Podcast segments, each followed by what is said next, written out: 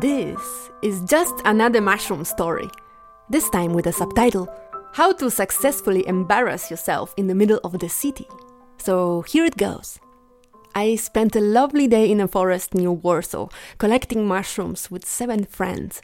Something that always made us laugh about this mushroom picking up extravaganza was the fact that all seven of us were called Monica. So when one of us went a little further and disappeared from our immediate eyesight, the others would start immediately yelling, "Monica, Monica, Monica."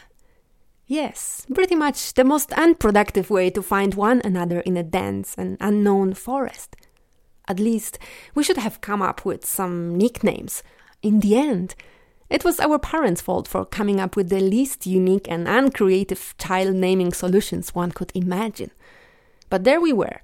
Seven girls called Monica collecting mushrooms, playing hide and seek in a forest, and having fun on a chill Sunday at the end of summer.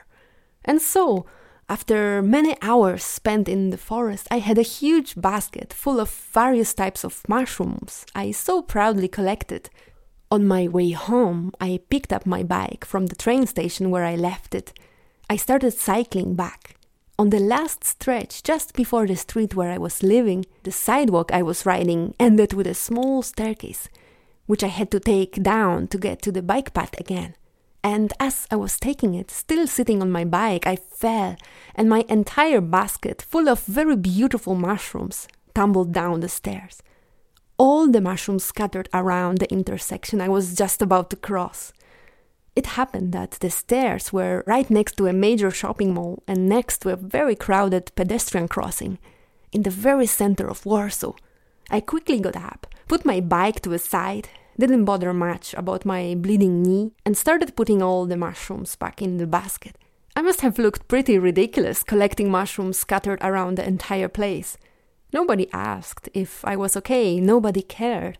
Except for one young man who bent down without a word to help me. Usually, I wouldn't want to bother strangers to help me, but this time I had my mushrooms on the line and think about how they would safely disembark into my tummy.